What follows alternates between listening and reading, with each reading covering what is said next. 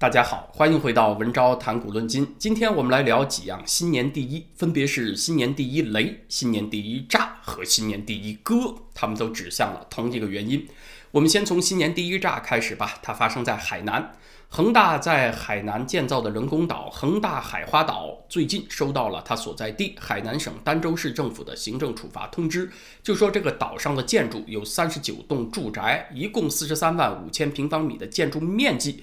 当地政府给他断定为违法，规划许可证被取消，这是最后通牒啊！请注意，这次涉及到的建筑项目一共有三十九栋楼，而不是只有第三十九号楼。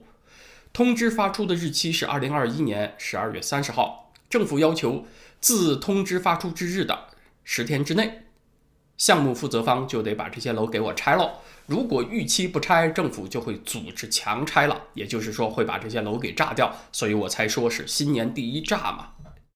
海花岛是位于海南省儋州湾，它是由三个独立的、造型奇特的岛屿组成的。填海造地的面积一共是八平方公里。这一回待拆除的建筑都在二号岛上。恒大公司已经给其他业主发出了通知啊，说这次。拆除的任务不涉及到这个岛上已经交付的大约六万户业主，也不涉及到六百多户待交付的业主。在这三个岛里呢，一号岛主要是商业地产、酒店、游乐园、商业街这些东西；二号和三号岛就是住宅区了。海花岛项目呢是开工有六年多了，恒大累计投资已经达到了八百一十亿元。目前岛上的平均房价大约是一万八千元一平方米。这次要炸掉的楼一共有三十九栋，两千八百多套住房，估计价值呢是七十四亿元左右。在二零二零年十月份，这个项目停工之前，已经有三百二十八套住房售出了。但是按照恒大公司自己的说法，他已经和这些购房的业主解除了购房协议。那在这次政府下达拆除令之前，待拆除楼房里面已经卖出去的三百二十八套啊，那些业主的首付款是不是已经给人家还干净了呢？详情啊，我们就不得而知了。这就是我们目前知道的全部状况。那为啥这个项目被叫停，又走到了今天必须得炸掉那一步呢？当地政府是给了个解释啊，就说项目破坏了沿海的珊瑚礁和白蝶贝的生态环境。中央环保督导组早在二零一七年就提出了批评。啊，这个就比较蹊跷了。填海已经完成，你不可能把造好的人工岛挖掉，对不对？你只能够将就目前的状况来修复生态，移栽珊瑚苗啊，或者对岛屿连接海湾的海底管线啊、桥梁做改造。你无非就是只能做这些事情了。二零二零年五月份，当地政府把那三十九栋楼的预售许可给停了。之后说的是整改，整改完了，要不然复工，要不然项目转做别的用途，没提要拆的事儿。所以海南省儋州市政府突然把这个项目判定为违法要拆，这个决定可以说来的是非常的仓促，非常急的。不仅恒大公司很意外，整个中国房地产界都很意外，都没有做好精神准备。那我的推测呢？当地政府最主要的动机啊，还是看中了这块地。也就是看恒大完不成项目，这个项目呢又暂时转手卖不掉，就想收回地块儿，再重新卖一次啊，是这个动机。因为按照中国海域使用管理法第二十三条的明确规定，填海项目竣工以后形成的土地仍然是归国有的啊，当地政府仍然是可以支配的，所以政府看中的应该是地。重新卖地这个事情呢，应该说肯定会发生，只是看时间的早晚。这块地卖给另外一个开发商，当地政府只要附加一个条件就够了嘛？就说你这个接盘的开发商得先出资完成环保修复工作，再开始这个呃住房的建设啥的。所以当地政府对恒大落井下石，迫不及待的要把它踢走，说明的是当地财政的问题。政府在等米下锅，等不及你恒大慢慢卖了，你赶紧打包给我滚蛋，把地腾出来，我再卖一回。所以新年第一炸。它反映出的是地方财政的窘迫问题啊！当然，这是我的推测，留待后面去验证。说完了新年第一炸，再说新年第一雷。它实际上呢，也是发生在二零二一年底，只不过元旦假期过后才被人们广泛注意到。就是黑龙江省它北部的鹤岗市财政暴雷了啊，这是中国第一个没有办法偿还到期债务，不得不实行财政重组的城市。换句话说，鹤岗市政府事实上是破产了，只不过呢，中国还没有适用于政府破产的法律程序，就采取了所谓财政重组这种做法。鹤岗市的人口在二零二零年是大约八十九万，比十年之前减少了大约百分之十六。因为当地产业结构非常单一，就是靠着煤矿。随着资源的枯竭，还有过去几年各种各样限产的打击，所以呢，它在过去几年迅速衰落，人口也大量流失。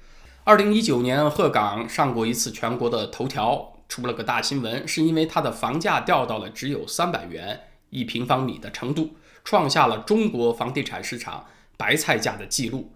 鹤岗市的财政现在有多惨啊？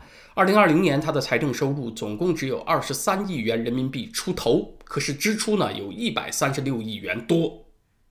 它的收入连它支出的一个零头，呃，都 cover 不住，赤字如此严重，连维持政府的日常运作都有问题了。说偿还到期债务啊，就更加别想了。在法治健全的国家，政府还不出到期债务，也一样破产。啊，破产呢，也就意味着把你这家机构审计清楚，把你的家底儿抖搂抖搂，看看有多少值钱的东西，然后呢，债权人们再排排坐分果果啊，按照债权人的优先顺序给予补偿。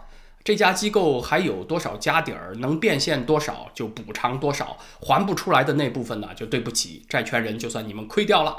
如果是那些优先级排在很后面的受益人呢，可能连一毛钱都拿不回来了。不过政府破产呢，还是和企业破产有些不一样的。公司破产就停止运作了吗？公司也注销了。但是政府破产，不能意味着政府就不存在了啊？那本地不就陷入无政府状态了吗？政府还是得有。但是当地公务员的工资、养老金、福利，那没得说，都得削减，而且政府一定得裁员。在欧美，人力成本呃是成本的一个主要组成部分。所以呢，把这块砍下去，呃，政府的支出就能够减少一大坨了。同时，当地的福利项目和公共服务当然也得要砍。路面坏了要修啊，没钱修就让它坏去吧。路灯不亮了就等着它黑去吧。巡逻的警察也得减少，就面临这些后果。因为政府它还是得存在嘛，所以欧美的城市破产是地方政府躲避合法债务的一种手段。是以破产为名赖掉一部分债务，然后呢再去借一笔纾困资金度过眼下的难关。当然要借新债呢，条件就会苛刻的多了，你就得拿出削减政府开支的详细计划，得有实现收支平衡的时间表啊，别人才会给你借新债。比如大家熟悉的二零一三年的底特律市政府的破产。但是所有这些外国的。成熟经验，中国都是用不上的啊，没有相应的法律程序嘛，所以对鹤岗市政府的实际破产采取的应对手法就叫做财政重组。什么叫财政重组啊？简单的说，就是让上级政府，这里是指省政府啊，当下级政府的接盘侠，省级财政负担一部分县市级财政的开支，这样呢，下级政府集中财力去解决还债，就这么个意思。以家庭来打比方，你减薪了，房贷要断供了，到处嚷嚷着我活不下去了，房子要被银行收走了，我们一家人要睡大街了啊！你爸呢就站出来说：“哎呀，我怎么生了你这么个没出息的儿子？算了，我和你妈再帮你一回吧。孙子的学费你不用管了，我和你妈百分之百的包了。你供车的钱呢，你自己出一半，我和你妈出另外一半。你们家伙食费的开销啊，当然叫外卖和下馆子不能算。”你半年来给我报一次账，我和你妈给你出百分之六十，你和媳妇儿的工资就集中去还房贷吧，别让房子被银行收走了。从这个月起，你给我实行家庭财务重组，亲此啊，就这么个意思。财政重组呢是一个思路，目前在这方面拿出最详细计划的是河南省。从二零二二年一月份开始实施省和市县级财政的分担办法啊，怎么分担呢？目前看是省级财政把市县一级在教育、医疗卫生和养老这几个领域的开销拿过去一部分啊，也就是由省级财政分担一部分基本民生的开销，是基于维稳的目的，保住市县两级财政的底不至于破。就相当于你老爸把你们家孩子的学费、伙食费啊这种基本开销接盘一部分过去。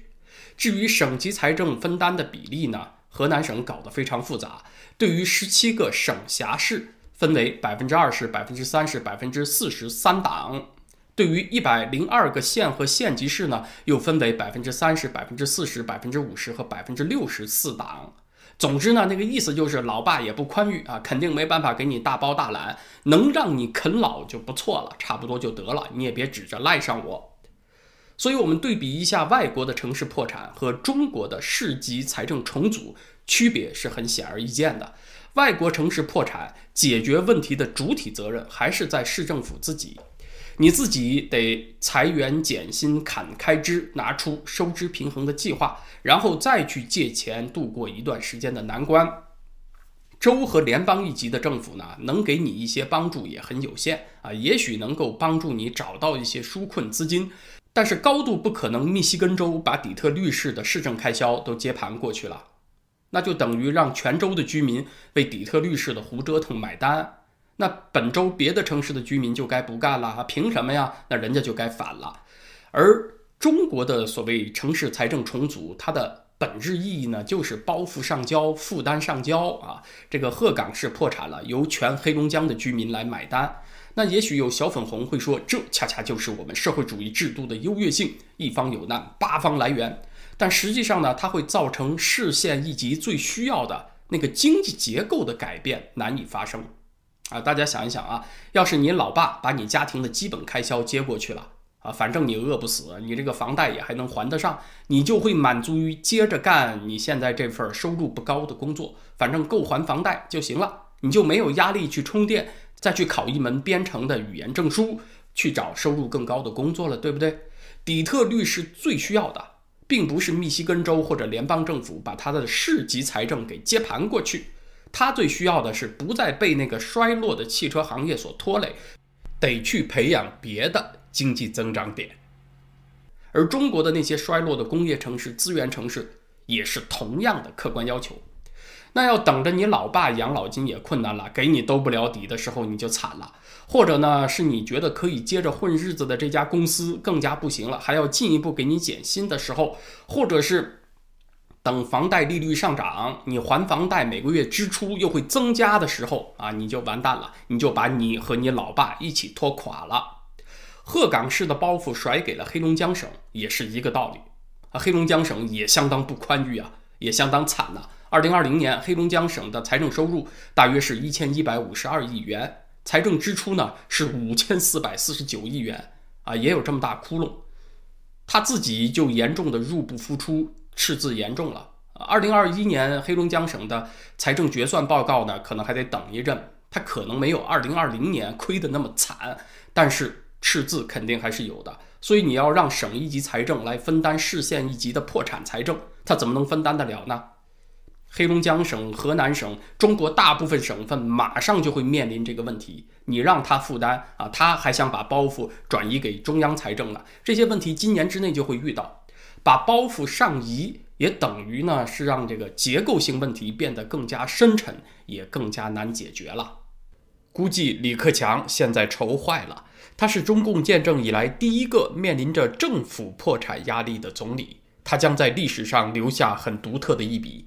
文革年代中国的经济事实上是崩溃的，但是呢政府没有负债的问题，所以社会有崩溃的危险，政府却没有破产的压力。估计李克强他现在愁的是能不能把局面维持到他自己退休的时候了。他除了拖，也没有什么更加主动的办法解决政府负债的问题了。啊，这是新年第一雷，黑龙江鹤岗的地方财政暴雷。咱们再来说新年第一歌，在二零二一年底，大号镰刀收割完了互联网带货主播之后。更多的电商网红受到了镰刀的青睐，收到了补税通知单。比如京东平台上一位电商达人就晒出了自己的补税通知单。二零二一年，他得补交税款大约十二万七千元，还得补交二零二零年的税款大约二十一万八千元。什么叫电商达人呢？达人这个词儿起源于日语，是指在某个领域做的比较专业的人啊。而电商达人呢，是特指在个人电子商务这个领域比较出圈的，做的比较杰出的，算是头部玩家吧。他们是利用自媒体平台的个体户，是这群人里面做的比较成功的。个人电子商务已经从几年之前的所谓微商，在微信上做生意，发展成了非常复杂的商业生态了。